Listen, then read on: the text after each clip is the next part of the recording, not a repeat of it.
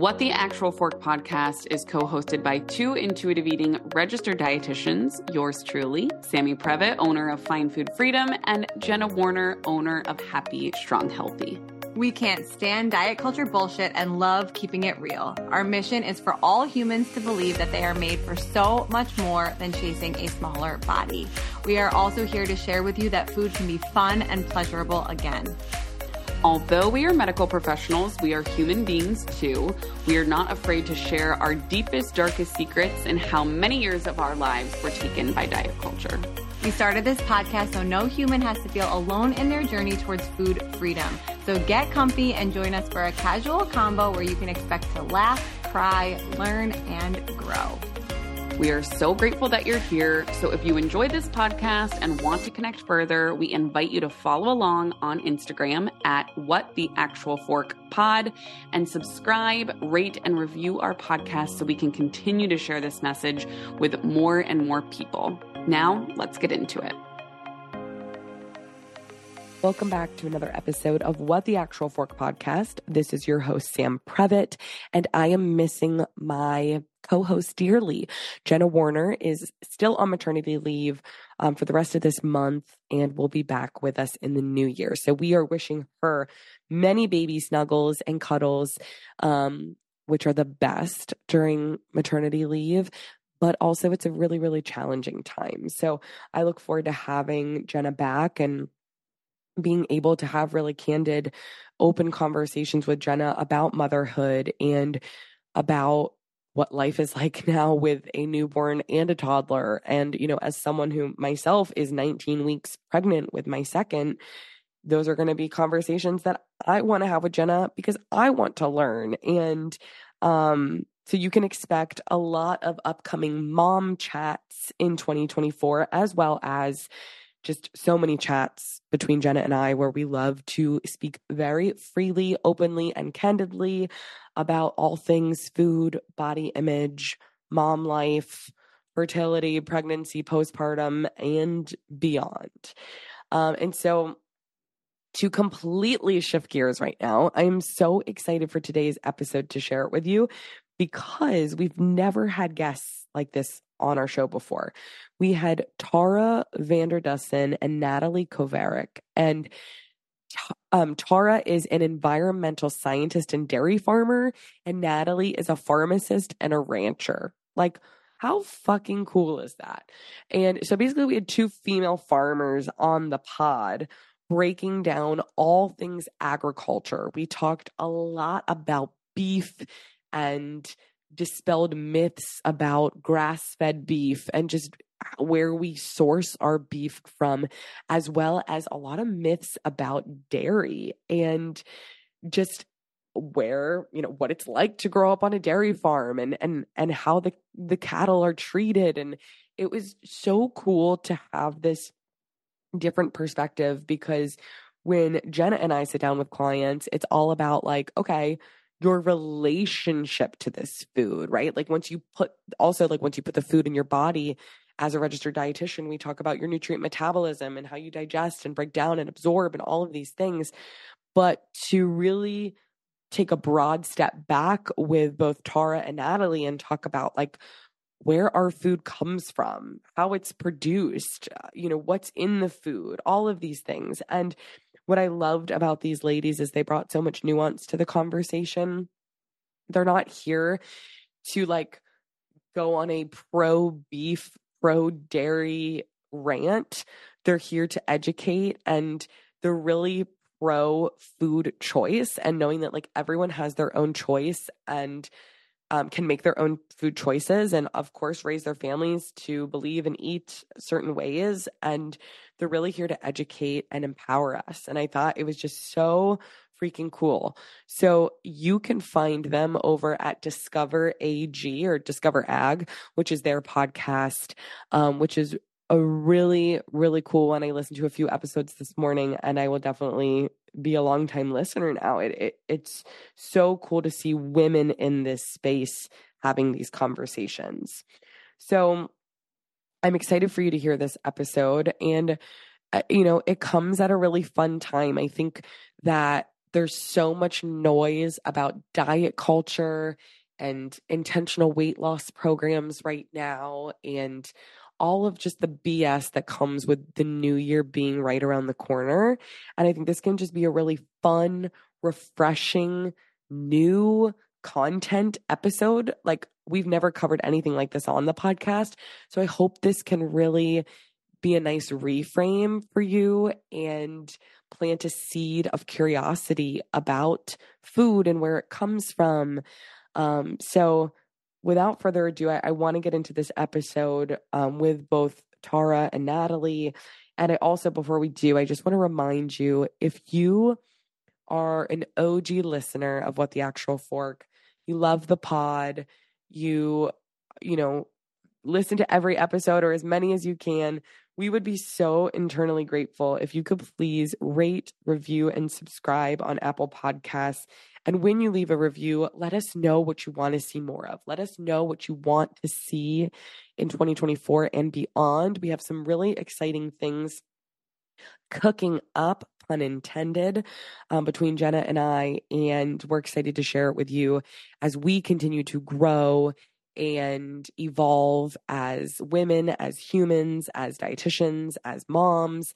And so I just, I thank you from the bottom of my heart for being here with us as we grow, as we evolve, and just listening to these conversations. It, it truly means the world to us. So now, without further ado, let's listen to today's episode with these amazing female farmers. And let's kick it off. Here we go. If you've been a longtime listener, then you know that Jenna and I have been drinking AG1 for a few years now.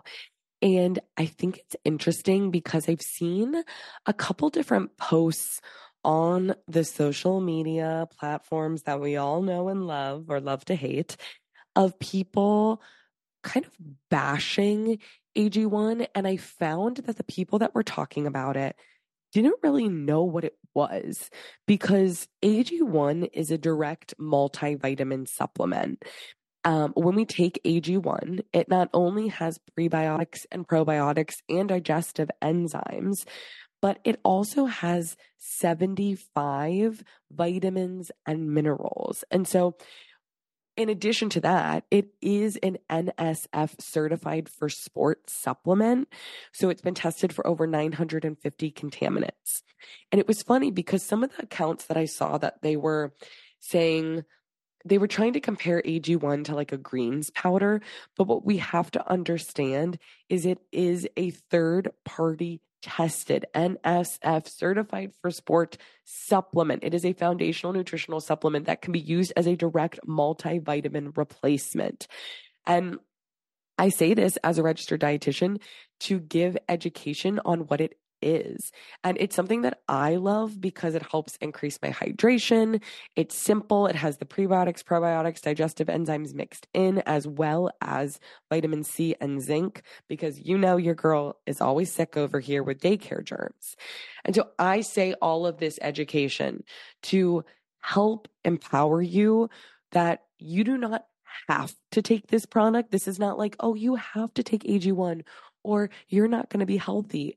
But I think it's really empowering to know what it is. It is a direct multivitamin replacement and it has the best gold standard certification that any supplement can have in the game. So, you want to make sure your supplements have this certification. You want to ensure that you know what you're taking if you are taking a supplement. And Jenna and I both love that AG1 has that.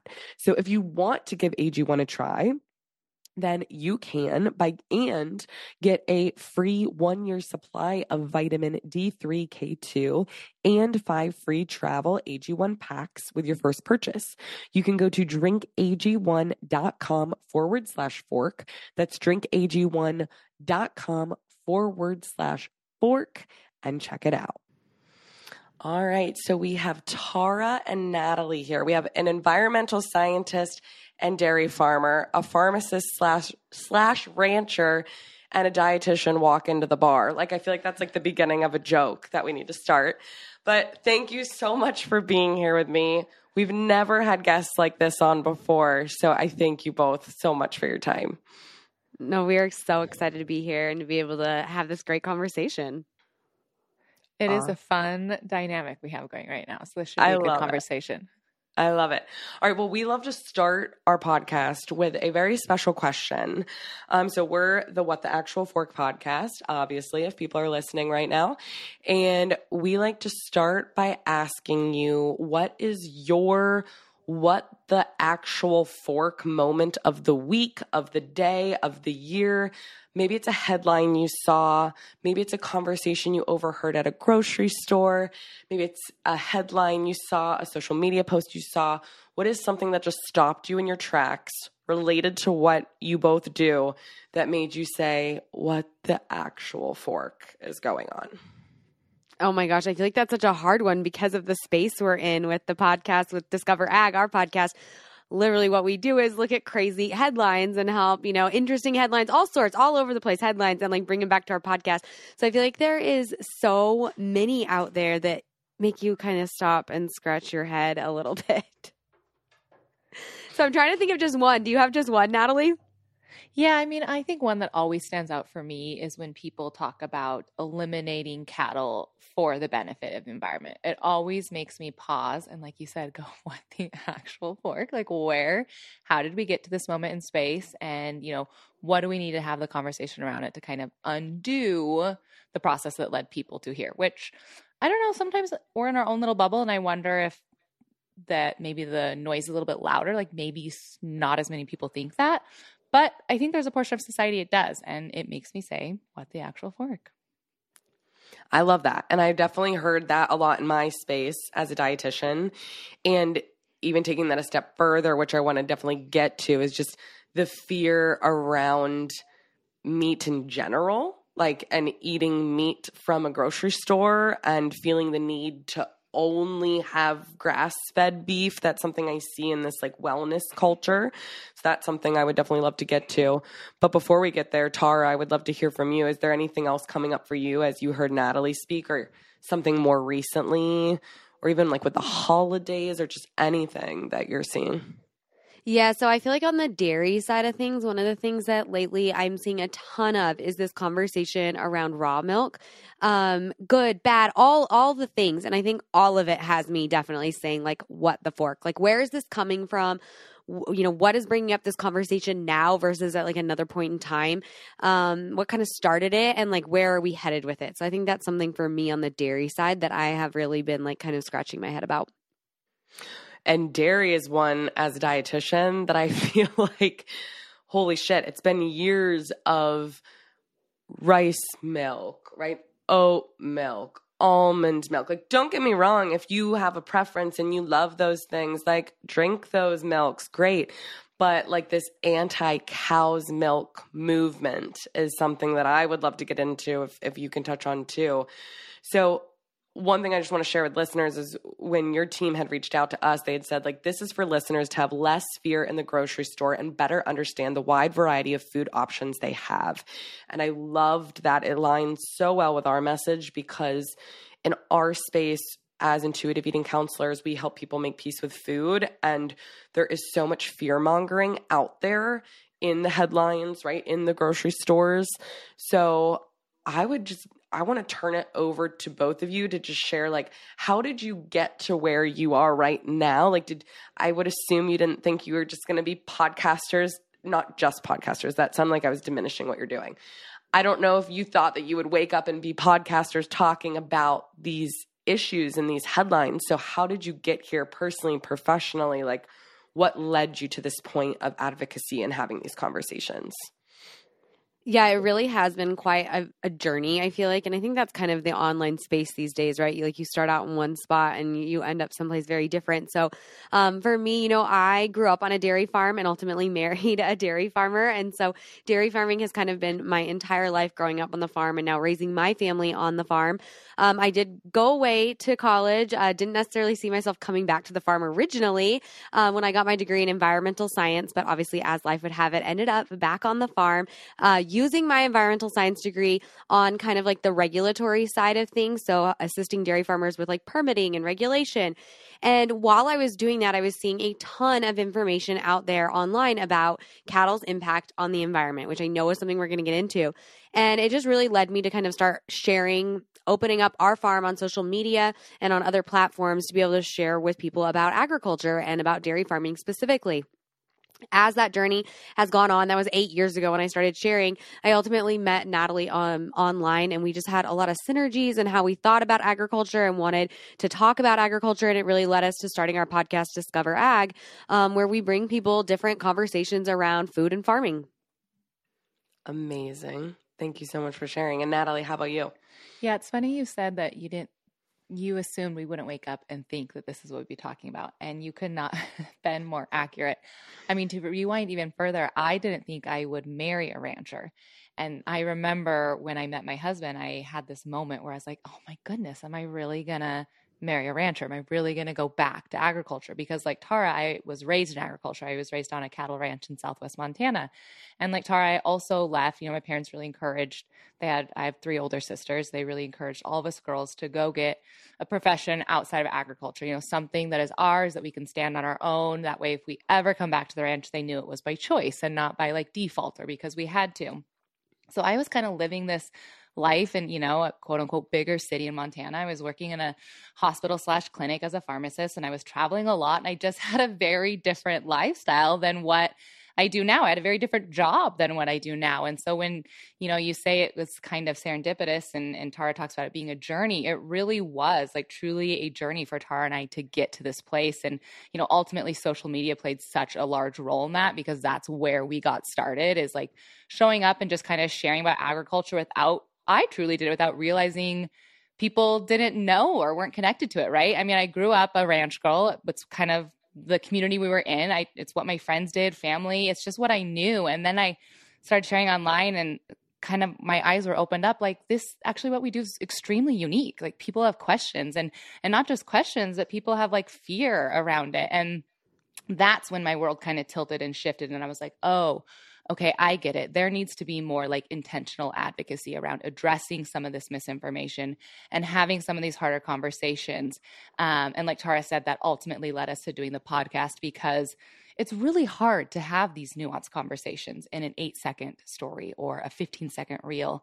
And so we just are, I mean, I think you would attest to it as well, but we're just so in love with the podcasting space because it's like you can get into nitty gritty details and you can have conversations and it can be fun and informative and it can be all of these emotions with still like a very beneficial, you know, 30, 40 minutes that you spend together with your listeners. And we just love what we get to do with our, our community over on Discover Ag. I think having you both in this space, I said to you off air, I feel like you're unicorns because when I got the email from your team and I looked into you and I couldn't believe that I hadn't heard of either of you before this interview. And it was just so empowering not only to see two humans doing this work and having these nuanced conversations, but to women in this space as well, which has been really, really cool to see. So I would love to go back to some of the cattle slash beef and or dairy misconceptions myths and things that we see in the media and hand it over to you and let's start debunking some of this because I see as a dietitian who sits with people and talks about relationship with food, I do see a lot of fear around those afraid to eat meat, afraid to uh, consume any dairy product that comes from a cow. So I think a huge part of that is understanding where our food comes from, how it's produced, um, what's in our food. So I know that is a lot to unpack, but I'm going to hand it over to you in any direction you want to take it. We are all ears over here. Yeah, so I think one of the things you said when you first started this conversation was kind of that intuitive eating and like what what our goal was here too is just to like share about food.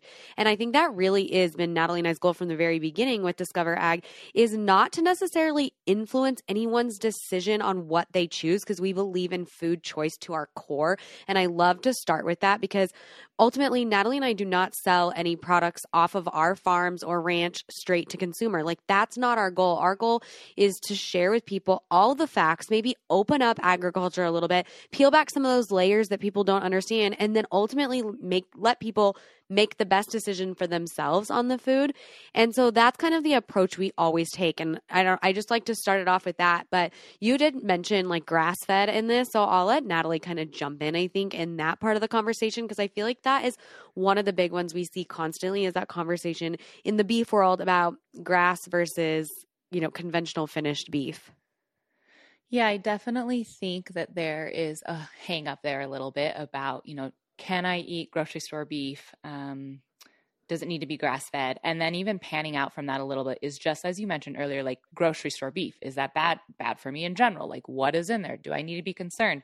So I'm happy to kind of dive into that and have questions. I mean, it's it's it's hefty, so I'll try and keep it um, interesting for your listeners. Uh, Tara and I actually both speak professionally kind of on this. Labeling is a little bit of one of our soapboxes we'll get into. And I think that's what this comes down to is that um, as consumers, labels started out as a really great tool for all of us, right? To help us understand we're no longer involved in like all the productions of food anymore. So when it comes to buying it, like we have to know what's in there, right? Like we have to have some sort of information. And so this idea of the label pops up. And it starts out with really good intentions. And then all of a sudden, throughout the years, we've gotten to this place where marketing has really taken over labeling. And I think that's one of the core things that as a US food system, I wish we would focus on more is like, how can we make these labels better for the consumers? Because when it comes to labels for our beef, I think a lot of people are assigning, and we could, you know, dive into this grass fed portion a little bit here people are assigning their own meanings to what that label means. So I will tell you straight up the grass fed label on beef, what it stands for and what it means is that that is what the diet of the animal ate. That's all it's telling you guys. And if that is beneficial for you, then great. Like if you want to know that you want to eat an animal that only ate grass for its entire life, then great. The grass fed labels is going to be the label you're going to go to. If you want to know an animal is well cared for, like if you want an animal welfare label, that's not what a grass fed label is. It's not going to tell you anything about how that animal was handled. If you want an environment information, like you want to know what kind of environment that animal was raised in, the grass fed label is not going to tell you that. It does not tell you where the animal was raised at. Like all of those other things, even nutrition. I think people assign nutrition with grass fed label. Like this is better for me, it's healthier for me. It's not a nutrition label, you guys. All it's telling you is that is what the animal ate is grass. And so I think when we have these conversations about like, what meat do I source from the grocery store? What do I buy? What do you know? What what am I putting in my freezer?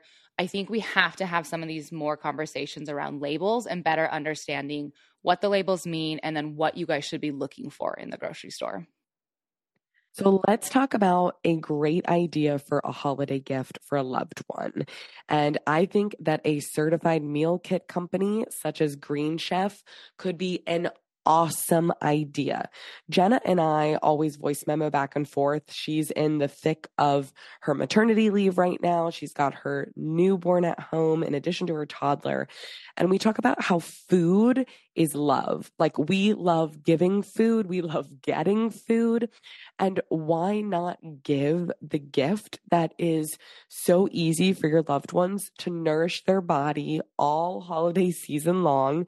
And you could do either the meal kit where you can actually make the meals, or one of my personal favorites is with Green Chef is their no prep breakfast. So they have grab and go breakfast options. They have ready to eat snacks.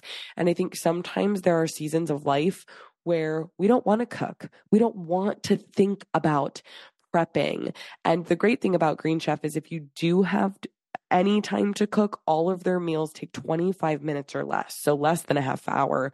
But they also have those grab and go options. If you're like, no, no, no, I don't want to think about cooking, or this loved one doesn't want to think about cooking they just need easy, convenient food to nourish their body with.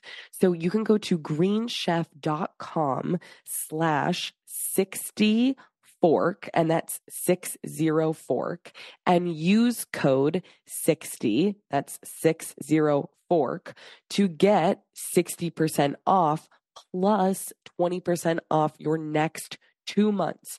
So again, go to greenchef.com slash six zero fork and use code six zero fork to get 60% off plus 20% off your next two months. This is an amazing option for yourself or to give a loved one a gift that they're going to use because who doesn't love food? Am I right?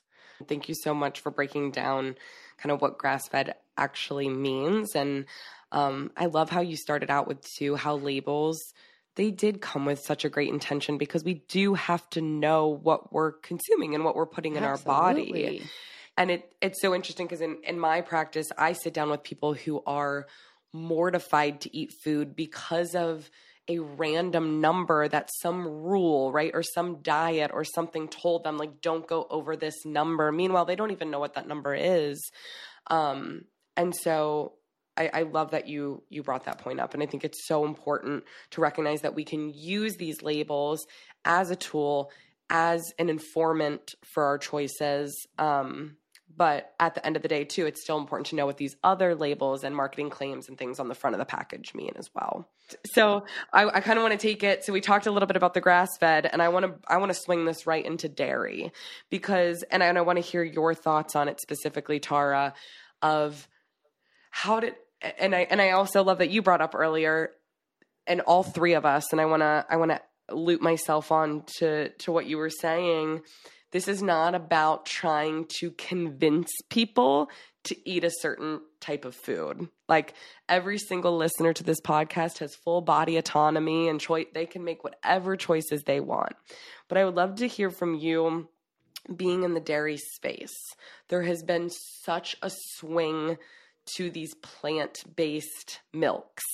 And so why are we all afraid of drinking cow's milk? Like why have we seen this trend um, and I would just love to hear your take on it in general. Yeah, it is so crazy, like the world we live in, that there is so many different types of milk. Uh, milk marketing has actually been having a little bit of fun with this and making some great parodies about just how crazy the dairy, the, the I say dairy space, but essentially, you know, the milk milk alternative space has really gotten, and and that fear that people have around like I know I've seen celebrities be like, I can't believe I'm going to say this, but like I drink cow's milk, and they like are afraid they're going to get like shamed for it, you know, and it's just really really wild. The other wild thing for me looking at the dairy space is actually our biggest like competitor that still steals our market space is actually bottled water, not plant based milk.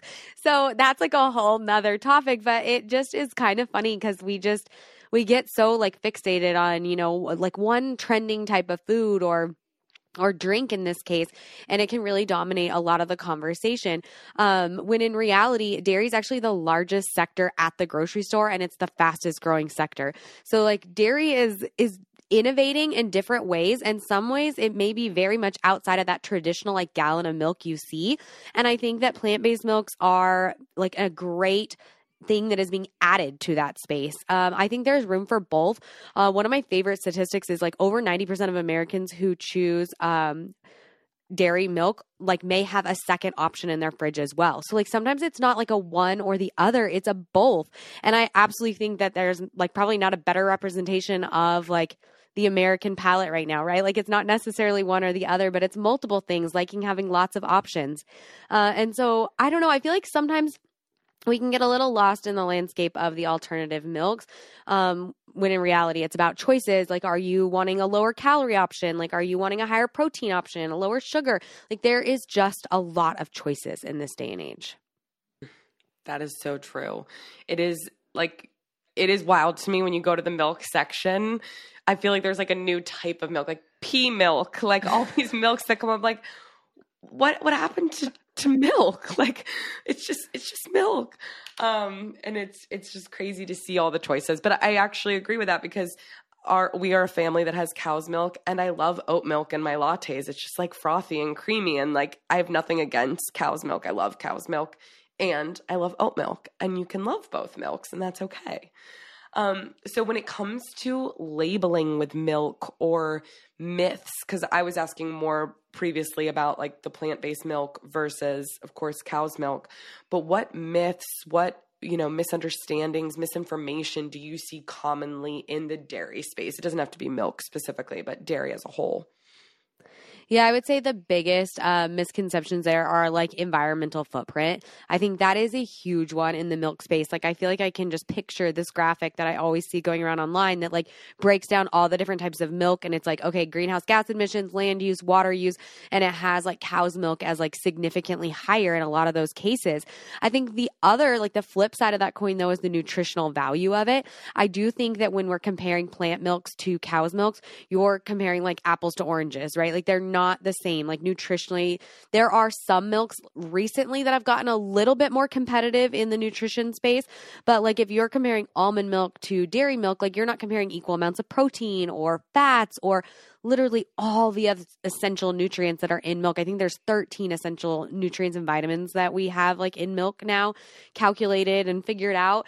And that's not the case with almond. And so to make those comparisons of saying like this food uses more water, let's say, than another food or uses more land or whatever it may be, if you're ultimately like going if you're drinking almond milk and you're saying oh it has a lower carbon footprint but you're turning around and eating another food for your protein source like you're co- like adding additional you know environmental parameters to your food choice by filling those nutrient needs. I don't know if that makes sense, but like in my mind, I just don't think we can accurately compare those. And so that for me, that's a big myth. It's like, let's like more level the playing field of seeing what the nutritional value of something is instead of just like carbon in and carbon out. Absolutely. That's a really good point. And I couldn't agree more thinking about like, I'm thinking about like plant based milk versus cow's milk nutrients very different from a macro all the way down to micro level. How about you, Natalie? When you, because I know you brought this up earlier with environmental footprint from a cattle perspective, kind of same same conversation, but talking about cattle versus dairy. What what are, what is your take on that? You mean misconceptions I see in the beef industry? Yes, yes, thank you. Yes. Yeah.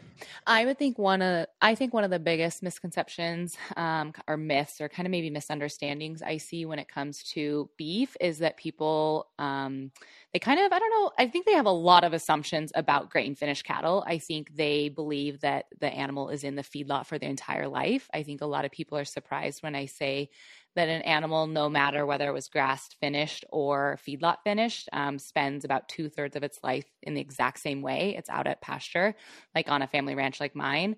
Um, it's really the last few months that an animal spends their um, time in a feedlot. And I think that, um, unfortunately, statistic is kind of lost um, for the average consumer.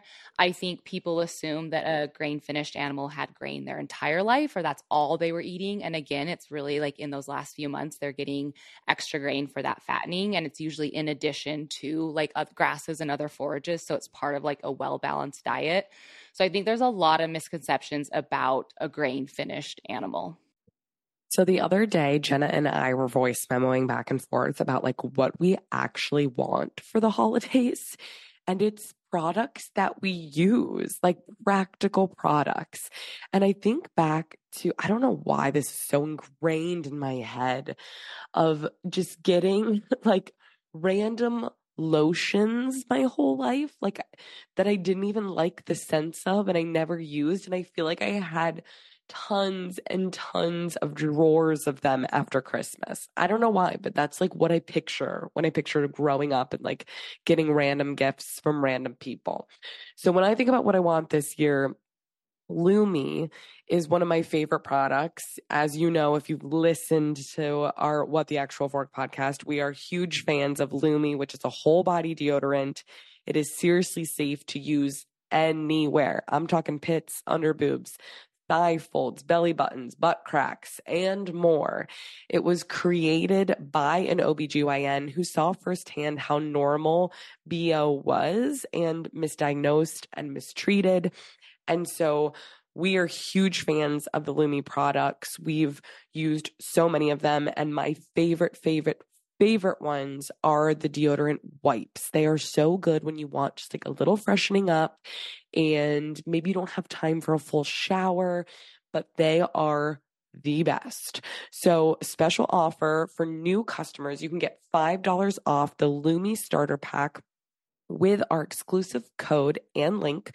You can use code FORK at lumedeodorant.com. That is L U M E D E O D O R A N T.com. And I, this is, it sounds funny. Like, I want deodorant for Christmas. I want deodorant for the holidays. Like, I want products that I actually like. And my husband and I were talking about this too how we feel so boring. But once you find stuff that you really like, you don't want to try anything else. And so, again, if you're like, I want to give Lume a try, I want to put some in a stocking for a loved one or for myself, special offer new customers get $5 off a Lume starter pack with using the code FORK at lumedeodorant.com. Again, that's lumedeodorant.com, L U M E D E O D O R A N T.com. Can you walk us through? Like you were saying, like on my ranch or like at, at our farm, like this is how this is how the cattle lived its life. Like I'm gonna be honest with you, I've never even thought about that. Like yeah. that's not something that has ever crossed my mind. I don't know if that means I have a lot of like if that, that related to my privilege or just like not thinking right. I, I have the ability to just pick up meat and buy it. So what what does the average life look like for cattle? Before yeah, they are, enter the grocery store as packaged meat. Yeah, we can dive into that. And it's not just you. And I don't think you should feel bad about that. And I don't think anyone should feel bad about that. I mean, that's like one of the benefits of getting to where we are in a society, mm-hmm. right? Is that we don't have to have our own milk cow in our backyard. We don't have to like understand how some of the food got to the grocery store. But I do think it's like really empowering if you want to understand that. Like it helps you have those better choices in the grocery store. So the beef industry, it, you can kind of think of it, it's very unique. I should start there actually. A lot of people will lump the beef industry in with chicken and pork together and they kind of think about it all the same. And it is not. So one of the biggest differences is that the chicken industry and the pork industry are vertically integrated. So that means that they are owned by, like, let's say a Tyson. That's a very easy one for people to know when it comes to chicken. Tyson owns from the egg all the way to the very end. It's vertically integrated. Tyson owns it all. It's in their control. It's like Tyson's, it's Tyson's, you know, business. The beef industry is not that way. We are not vertically integrated. We won't ever be vertically integrated. So we actually, an animal is like sold and then rebought multiple different times in our like kind of the, the chain, right? The process of the animal's life. So like my ranch owns the animal in the beginning. And then if it enters the feedlot, the feedlot buys it and then they own it. And then when they sell to the packer, the packer buys it and they own it. So it's like kind of this changing of hands in the beef beef industry where you don't have that ownership change for like chicken or pork. Um, so you can think of the beef industry like an upside down triangle.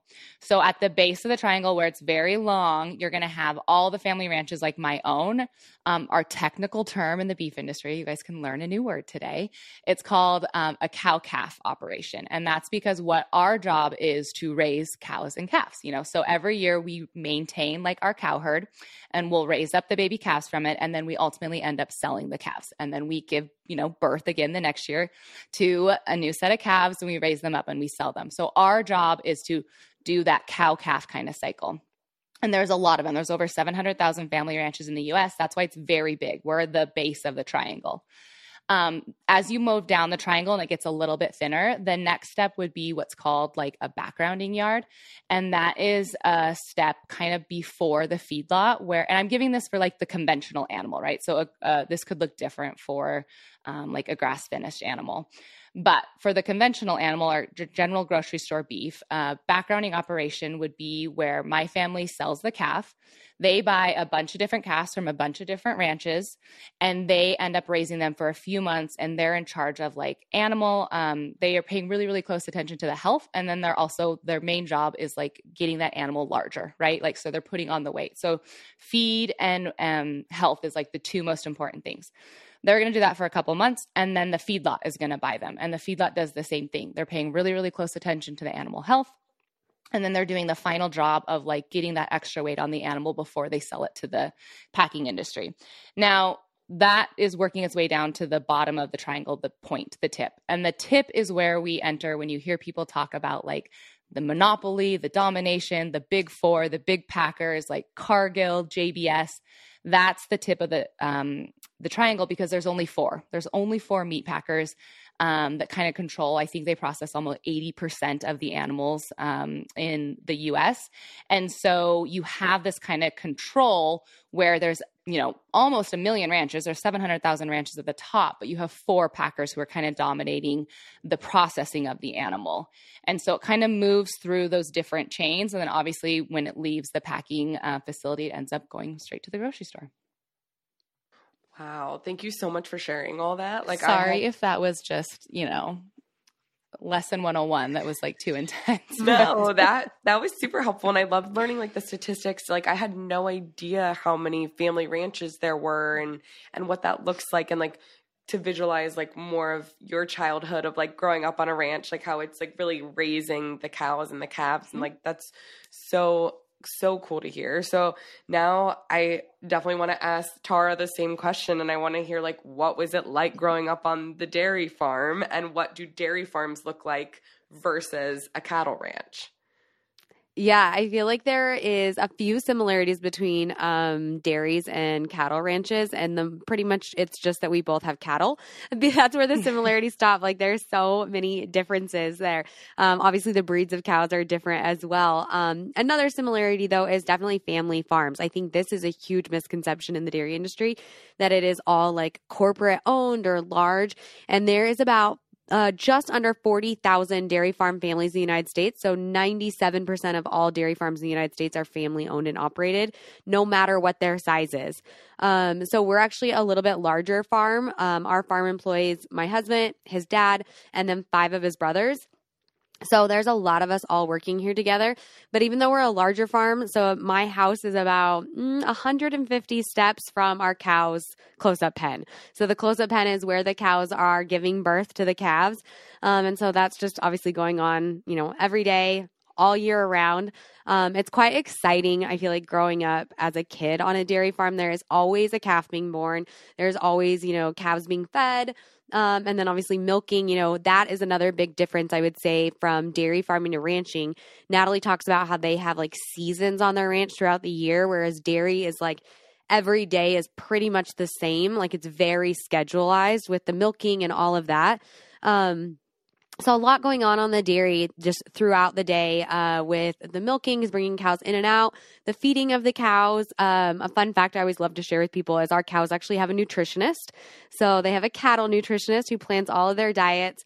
Um, we tell them you know what we're growing and what we're able to get from other farmers purchase from other farmers and then they balance their their diets or what's called their ration actually making sure they're getting like a balance of like fats and proteins and minerals um, and so it's really cool to see. Um, the whole entire milking process is crazy. I think there's a misconception that dairy cows are like milked all day long constantly when in reality they're usually milked about two or three times a day and they're milked for about eight minutes each time and that's it the rest of the time is spent in their corral in their pen uh, hopefully chewing their cud that's one of the ways to see a cow is really relaxed and comfortable is seeing her out in her pen chewing her cud and just you can tell she's like enjoying her habitat, her, you know, what she's doing out there.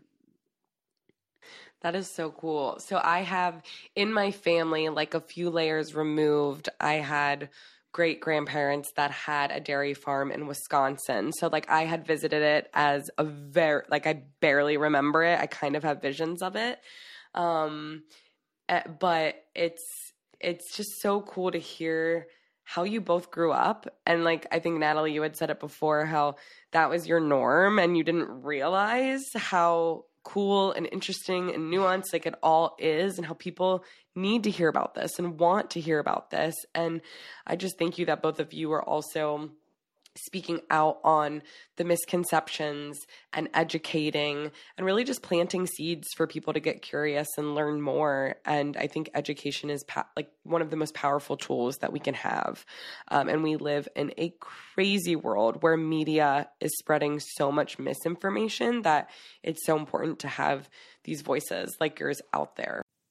Okay it's time to commit. 2024 is the year for prioritizing yourself Begin your new smile journey with Byte, and you could start seeing results in just two to three weeks.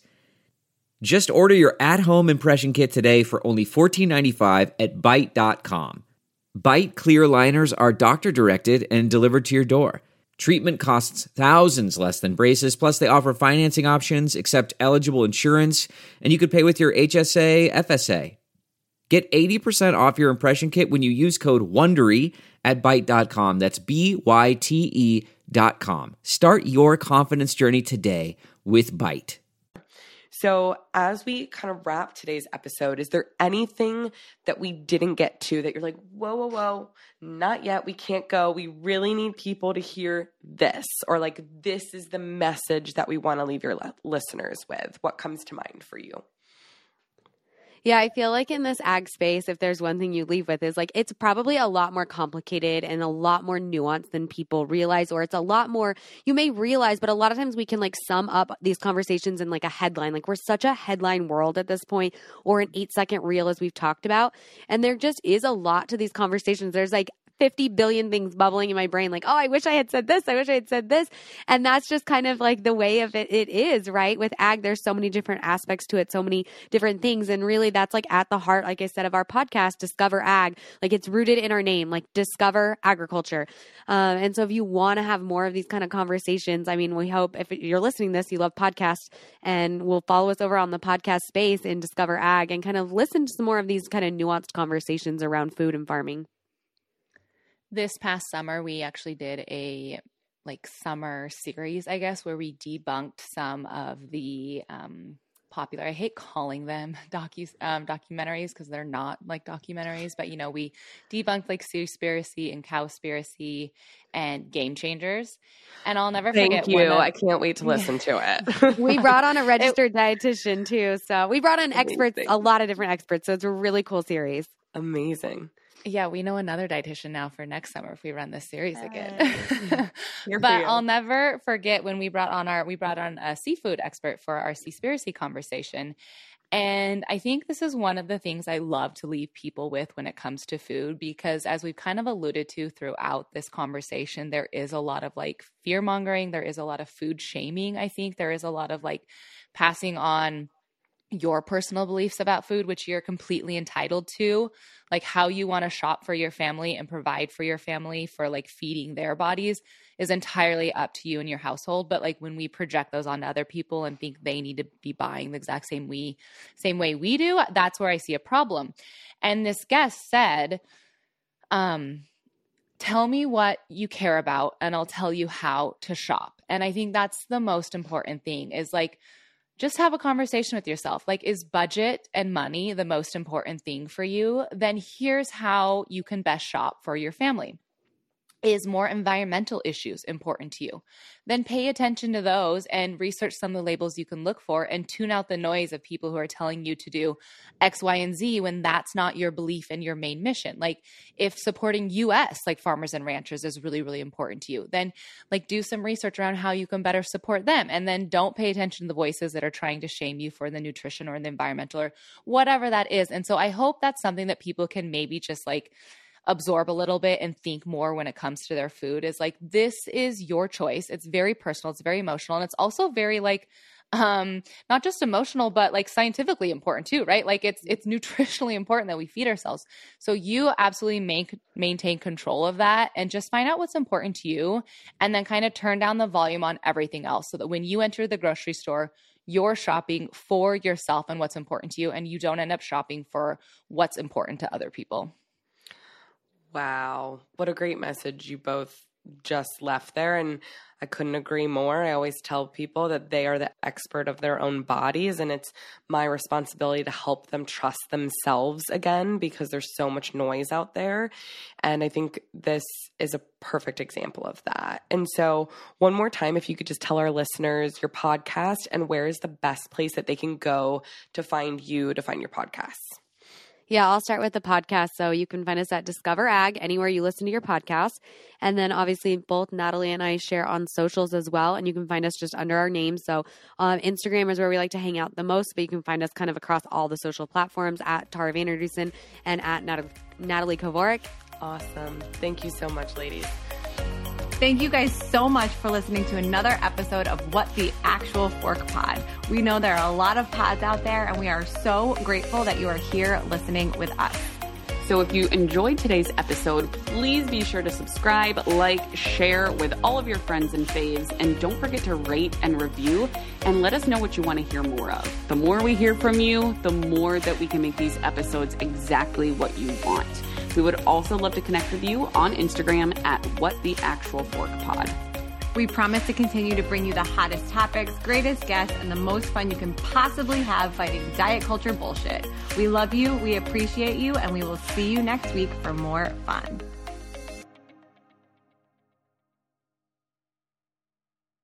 Look around. You can find cars like these on AutoTrader, like that car riding your tail. Or if you're tailgating right now, all those cars doubling as kitchens and living rooms are on Auto Trader too. Are you working out and listening to this ad at the same time? Well, multitasking pro, cars like the ones in the gym parking lot are for sale on Auto Trader. New cars, used cars, electric cars, maybe even flying cars. Okay, no flying cars, but as soon as they get invented, they'll be on Auto Trader. Just you wait. AutoTrader.